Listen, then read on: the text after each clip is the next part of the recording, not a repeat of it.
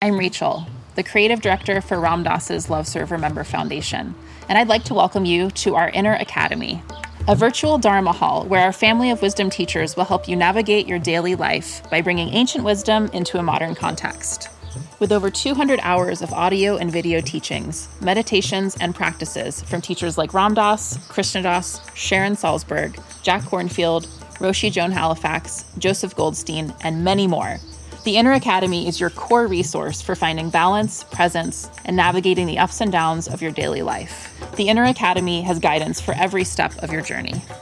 Choose from an annual or monthly membership and gain access to past and future courses, retreat replays, virtual community, and much more. If you've been familiar with Love Serve Remember Foundation for a while, you'll know that most of our offerings are given freely or on a sliding scale basis. So when you subscribe to the Inner Academy, you're paying it forward and bolstering our ability to continue creating accessible offerings for all in the future, as Ram Dass wished for us to do. Be here now and start your journey with Ram Dass's Inner Academy today. For more, visit ramdass.org forward slash inner academy. Teaching meditation can be a deeply rewarding experience. Help others improve their mental and emotional well being reduce stress, improve focus, increase self awareness and self regulation, all while deepening your own practice and understanding. Join acclaimed author, Buddhist teacher, and Emmy Award winning musician David Nichtern on Tuesday, May 28th at 6 p.m. Eastern Time for a free online discussion on teaching meditation in Dharma Moon's renowned mindfulness meditation teacher training program. Get certified by Dharma Moon to teach meditation lead group practice sessions, and work with individual students. Visit dharmamoon.com slash be here now for more info and to reserve your spot for the free online event with David Nichtern on May 28th. Worried about letting someone else pick out the perfect avocado for your perfect impress them on the third date guacamole?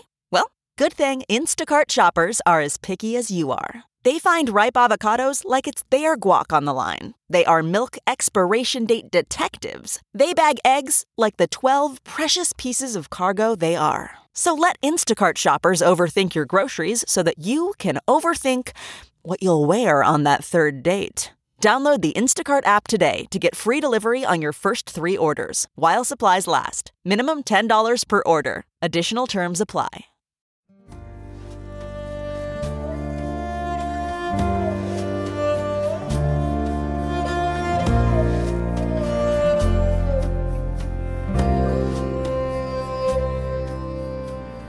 Welcome to the Krishna Das Pilgrim Heart Hour. In this podcast, Krishna Das shares his warm hearted and down to earth path to the divine. If you are interested in supporting Krishna Das's podcast, please go to BeHereNowNetwork.com slash KD. A question back there. With the blue shirt, green shirt, striped shirt. Uh, thanks. It's it's stripes.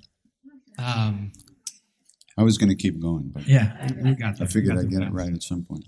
Um, I'm so glad I get to ask this because it's something I've been mulling over uh, for months now, and it's already been alluded to a little bit. Um, the practice that I'm kind of doing right now is I'm a, a new dad, and my wife and I had a child who's now almost two, and we've mentioned, you know, the childlike quality of Maharaji and you've been bringing up, you know, Mickey Mouse and this 22 month old kid. And I'm, I'm, my, my questions are twofold. First is, are you familiar with little tiny kids like this loving chanting?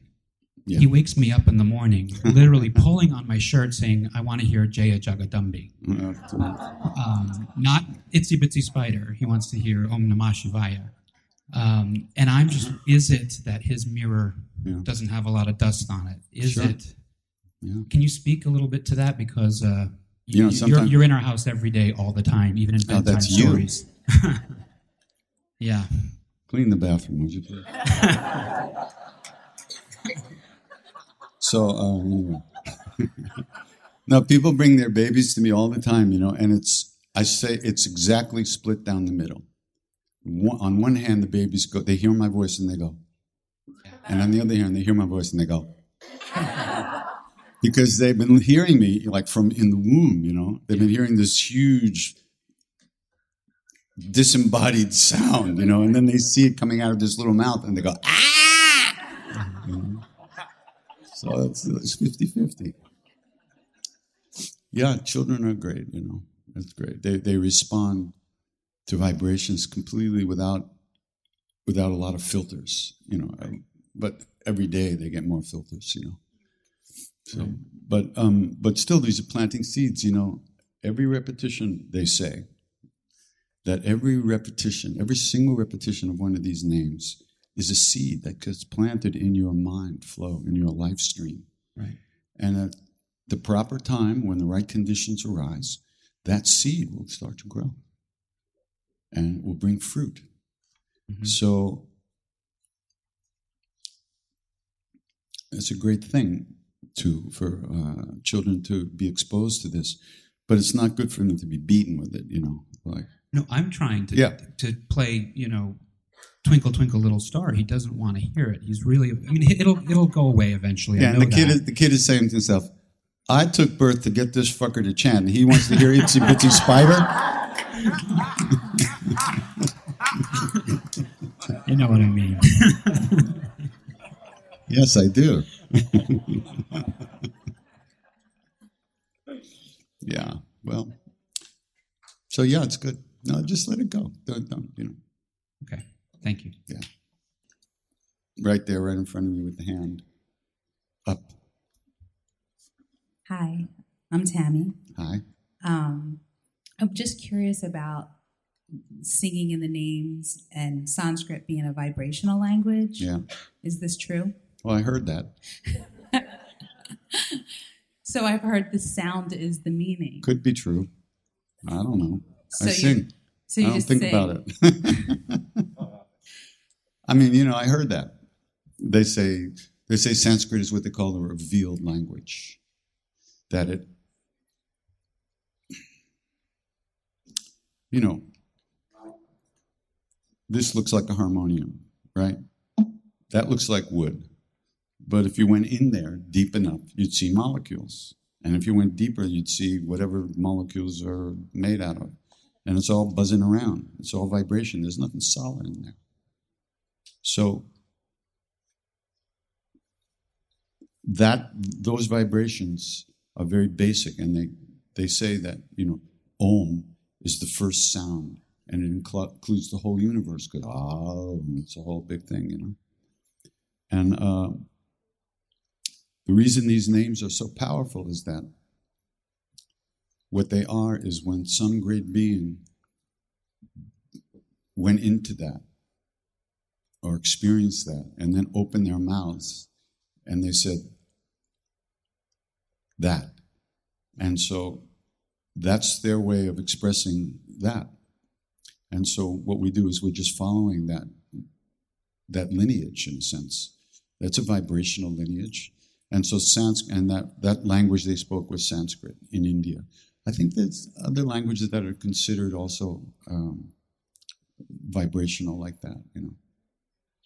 But for me, it's about love. It's not about vibrations. I didn't even like the Beach Boys. Good vibrations, my ass. They were smoking dope and having there was no good vibrations there. So it's about love. That's all. It's about love and love. I know if I pay attention and keep coming back out of my thoughts back to here, that love starts to come up and becomes. I can experience that again. I can enter that room again that Maharaji opened the door. Thank you. You're welcome. Yeah. You got Hi. it. Hello, everybody. Um, my name is Jurina, and um, I feel very grateful and very privileged to be here today. Um, I just would like to share with you. Uh, I work in a palliative care unit um, and oncology, so we take care of the patients who are at the end of life. Mhm. And um, so I have been. I introduce uh, mantras, including your work, Krishna Das, Mhm. to our patients and um, it has been uh, such a you know amazing experience. Um, somebody who is at the end of life, or somebody who's getting even better, Mhm. and um, I think um, you know reading all the books and all these things are just wonderful. But when we, from my point of view, when we can do something for another person or another being, I think that's what really uh, makes me happy, and that's what really makes I think life Mhm. worth living. Yeah. Um, so thank you so much for you know sharing all these mantras and um, and whoever is here today, just take all this beautiful energy and just you know make it contagious in this world. Thank you. Yeah.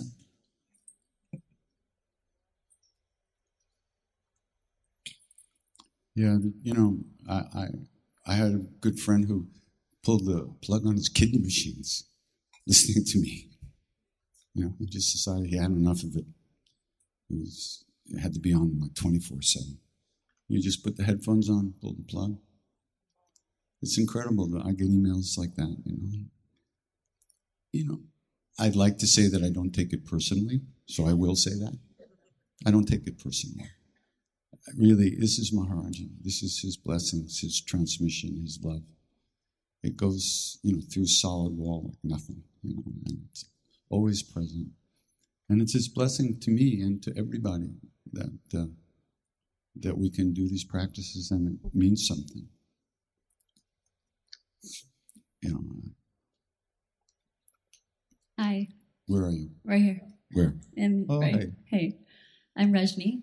Uh-huh. Um, so I have, hai, badhiya? Sab theek? but yeah, huh. Very good. Thank you. Thank you.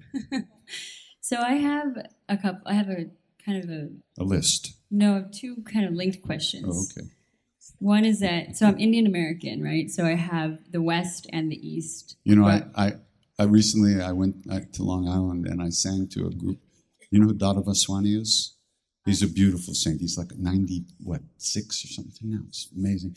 So he had he he was asked me to come and sing at this, and there I was in this people's house. It was a huge basement. And there were like a few hundred people like you. And I looked out and I just burst out laughing. I said, "This is the first time I've ever sung to a room of American Indians." it was wild. It was great. okay, chalo. Chalo. Okay. So um, yeah, that's that's true. So it's funny because we can relate to both, right? Um, being being going to India, feeling the Western, feeling you're like, uh, what you know, why do I have to boil boil all the water and all that, and then Mm. Yeah, yeah. you know the other side, which is we grew up with a lot of this stuff. Yeah.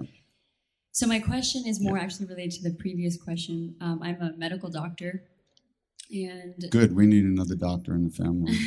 Absolutely. And the there's been a push also towards using psychedelic drugs to create this oneness, right? Whenever you start the test, I'll give you my number. But I had heard that Neem Karoli Baba actually took LSD or Enough. something. He took enough acid to put a horse on the moon. I want to hear that story from you.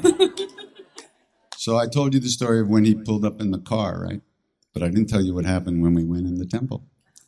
So we're sitting around. Now, most of you know that Ram Dass, when first time he came to India, he when he met Maharaji, Maharaji looked at him and said, "You have medicine." See, one of the things, Ram, one of the reasons Ram Dass first went to India was because acid had changed his life. It completely changed his life. He owed everything that he knew and felt about the universe to the to the LSD that he took. But he didn't. But nobody knew what it is. What is it actually? So he thought maybe some people in India would know. So he went to India and he would give it to people. Some people would freak out. Some people would say, "You got any more?" Some people, nothing happened. So so then he met Maharaji, and Maharaji says to him, You got some medicine? So Ram Dass took out some aspirin. He said, Nay, the yogi medicine. So Ram Dass said, He's talking about acid. So he takes out three, three or four pills of acid, and Maharaji takes them and throws them in his mouth. And they sat around all day, and nothing happened. And this changed Ram Dass's life because nothing happened. He was beyond whatever acid is. He it was beyond it. So he comes back to America and he's told people about it. You know, and some people said, "Ah, come on, he threw it over his shoulder. There's no way anybody could take." And you know, he had like maybe 0.5% of doubt that it was possible. Maharaji threw it over his shoulder, you know, I mean, maybe. But really, he didn't believe that, but he did this much. So, okay, so there we are in Vrindavan, and Maharaji's just pulled up in the car after timing, timing the arrival. And we're sitting with him, and Maharaji looks at us and he says, um, When you were in India last time, did you give me medicine? Yes. Did I take it? He knew Ram Dass had his doubt, right? And Ram Dass said, I think so. Hmm. Got any more? yes. Give it to me. So Ram Dass puts his hand out with four, three or four or five pills of this, you know, the strongest, most purest acid in the universe. He puts it out there, and Maharaji went like this. I swear I was sitting right there. He goes like this.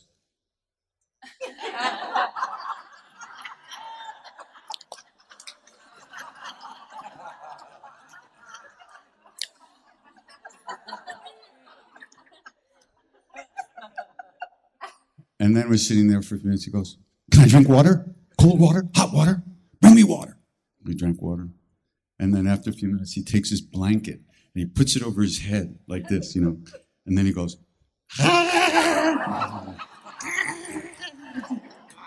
Ram Dass turned purple. And he thought, oh my God, I've killed my guru, you know. He he he knew I doubted, and he you know he wanted to prove he could do it, and now I've killed him. This is terrible, right? So the minute he had that thought, Maharaj just dropped the whole drama, you know, and he laughed and he said, "I'm going to tell you what he said, and you make use of whatever you." He said, "Yogis have known about this for thousands of years. It used to grow up in the Kulu Valley, up in the mountains. A yogi would go up to the mountains." He would bring he would quiet down. He would do asana. He would do yama niyama asana pranayama. He'd bring his mind to one point then he would take the soma and go through the door. That's what he said. All you ashtanga yogi teachers you are teaching people how to take lsd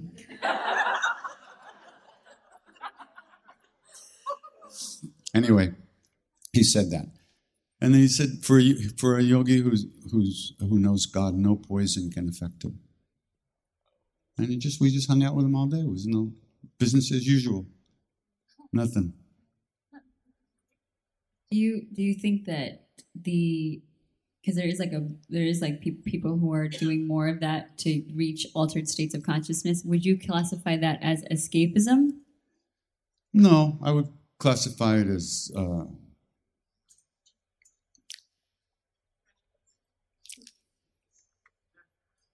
wishful thinking. Anything you do with your personal will to generate some altered state, you'll always know you did that. And it's you that has to go. So you might have, uh, you you know, I, I, I wouldn't be here if it wasn't for LSD and peyote. There's no way. I took peyote for the first time when I was in high school. And I said, oh, this is the way things are. There was no doubt in my mind that what I was seeing was the way it is. And the way I had been living on Long Island was completely ridiculous. But after like, you know, five or six hours, I was ridiculous myself again. So, but I had seen through the I had seen through the veil and it changed my life. I couldn't get there by myself. And so I found more drugs to take, more psychedelic drugs to take. But after a while, I just kind of I got to a place where I actually couldn't be in a room with another human being because I felt everything about them. It was like there was no covering over me anymore. I had just blitzed it with all the acid, you know. And um, so I went off to live in the mountains in Pennsylvania all by myself with my dogs and my cat. Here's a funny story. So I had gotten, when I got to, to Stony Brook from high school, another friend of mine from high school was also going to Stony Brook, and he managed to score a whole bunch of Sandoz acid. Sandoz is the company that uh, created the first acid, you know, and it was still legal then, by the way.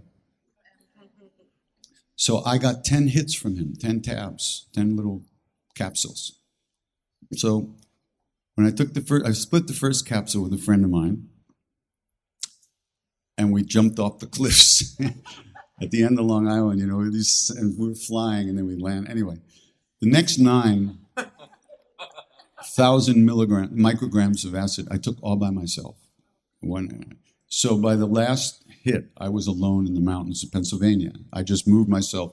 I had a job, I had a car, I played basketball, I was going to classes. By the 10th hit, I was alone in the mountains of Pennsylvania. So I met the guy at my 50th high school reunion not too long ago. I met the guy I got the acid from. And I said, Hey man, how are you? Great. You know that acid I got from you all back? By the 10th hit, I was up in the mountains of Pennsylvania on my way to India. He said, Oh, really? I took thousands of hits and I never got long, off of Long Island. Praise the Lord. Isn't that amazing? It's just karma. It's just karma. It's just karma. That's it. It's just karma. Right? It's just gone. Some people take acid and nothing happens. They get stupider. Some people get take acid and wind up whatever. But these chemicals can definitely open up subtler planes, but that's not liberation. It, but it definitely shows you there's something else going on here that is, depending on how you're uh, sitting inside yourself, that will affect you in a certain kind of way. So, you know, also these days, I don't know if the acid's the way it was in the old days either. I don't know if it's pure like that. I, I don't know. So, but um, well, I had an uncle who went to England to do acid psychotherapy. They were doing that back in the 60s or 50s even. And he just turned completely crazy. He just, he just lost it totally. They're starting to do studies here. Wonderful. With that. Yeah. So more people can go crazy. No, it could be good. You know, there's a lot more understanding of it now. And, and the, the people who are doing it probably did it themselves. So they know a little bit more about what's going on. Can you imagine sitting around a room with people in white coats staring at you while you're like going, like, no, I don't think I'd like that. Huh? There's an ad in the Washington Post for NIH doing studies right now. Uh huh. Oh boy. Anyway, it can be useful, but Maharaj said it's for beginners.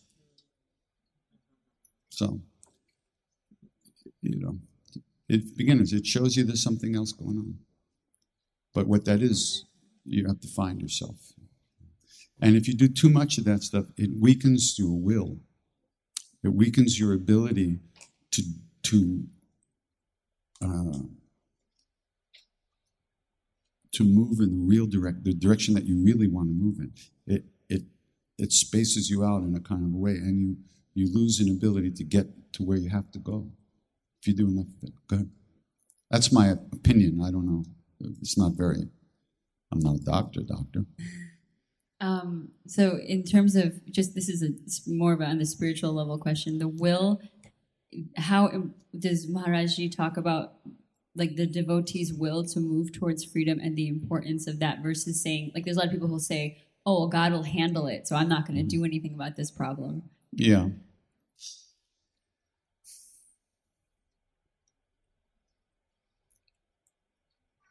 It's not exactly like that you know?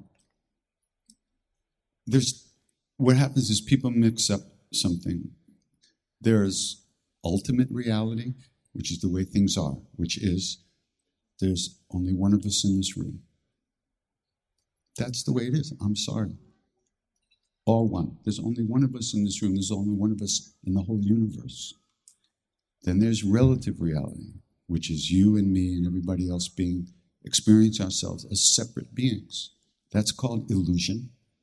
That's called ego, the separate sense of self you can't mix up the two. The rules for ultimate reality are different than the rules for relative reality.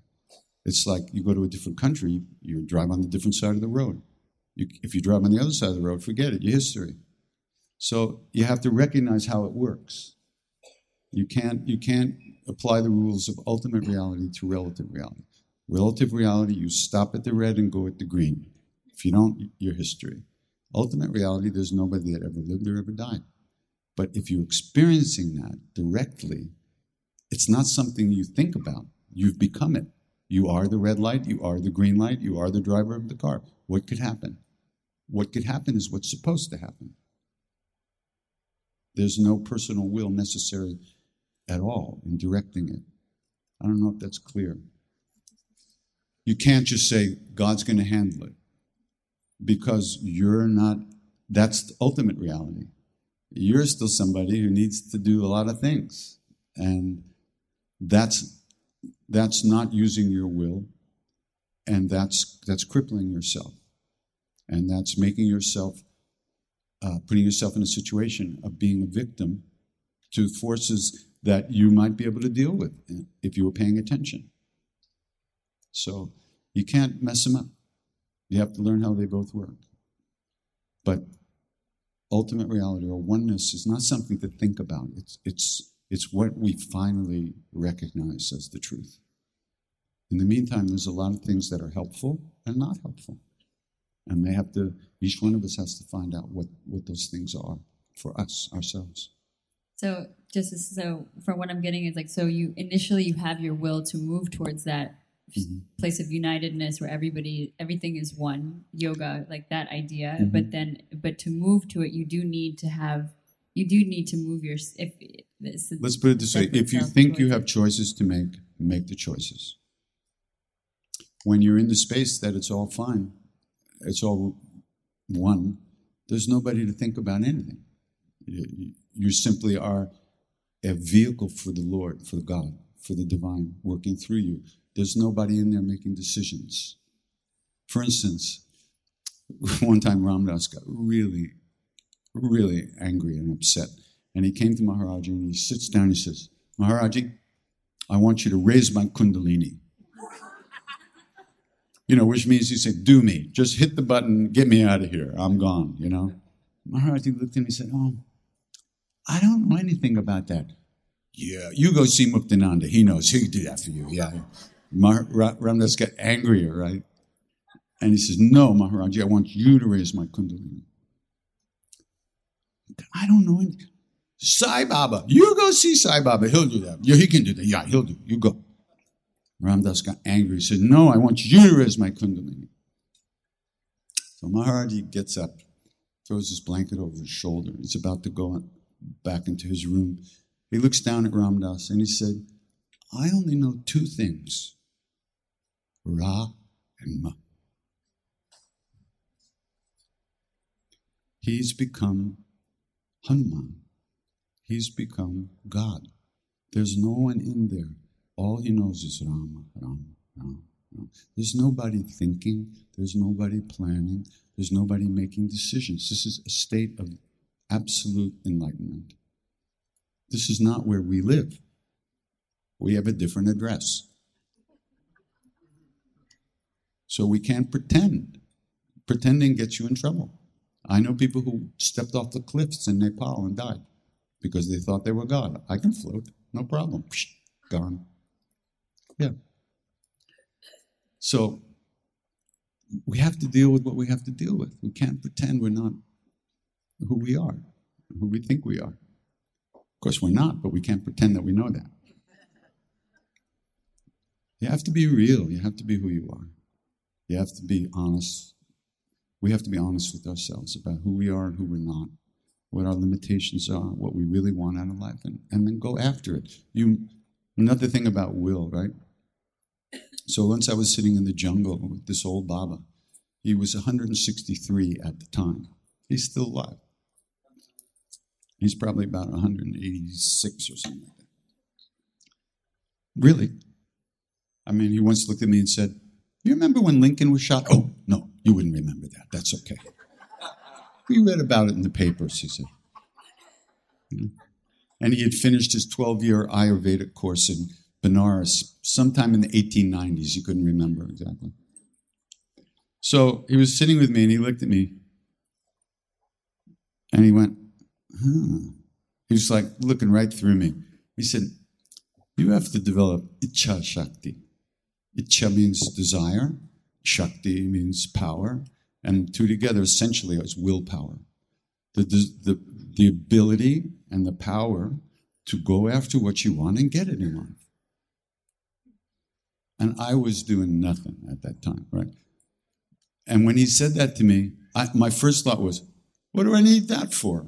But before I even finished the thought, he did something and he showed me what he was seeing in me. And I went, I went, oh, my, goodness. And I saw that I was like that. Oh, God will do this, God will do that, everything will be fine, everything will be. And meanwhile, I was suffering. And I wasn't going after the things I wanted in life. I wasn't I wasn't doing anything. I wasn't singing. I wasn't meditating. I wasn't doing anything. I was just really. There was a long, a big period in my life that I was very. Um, what time is it? I wasn't doing anything, and uh, he saw that and he showed me, and he showed me what it looked like. And the minute I saw it, I knew what I had to do. I, it, it motivated me to start living in a different way. And, uh, you know, part of that was when Maharaji died, I was so destroyed that I, I absolutely believed that I would never be happy again. I would never be happy. Luckily, I was wrong, but don't tell it to her. She's not listening. Anyway, so will is very important, and we don't really have a lot of willpower. We're not really in touch with motivating ourselves to get what we want in life. Some part of us just feels we don't deserve it. We're not worthy of it. We're not good enough. We don't deserve love. We can't find it. It'll never happen. We tell ourselves these stories and we suffer. So, in relative reality, you better go for it or you ain't going to get it. And ultimate reality, worry about that later.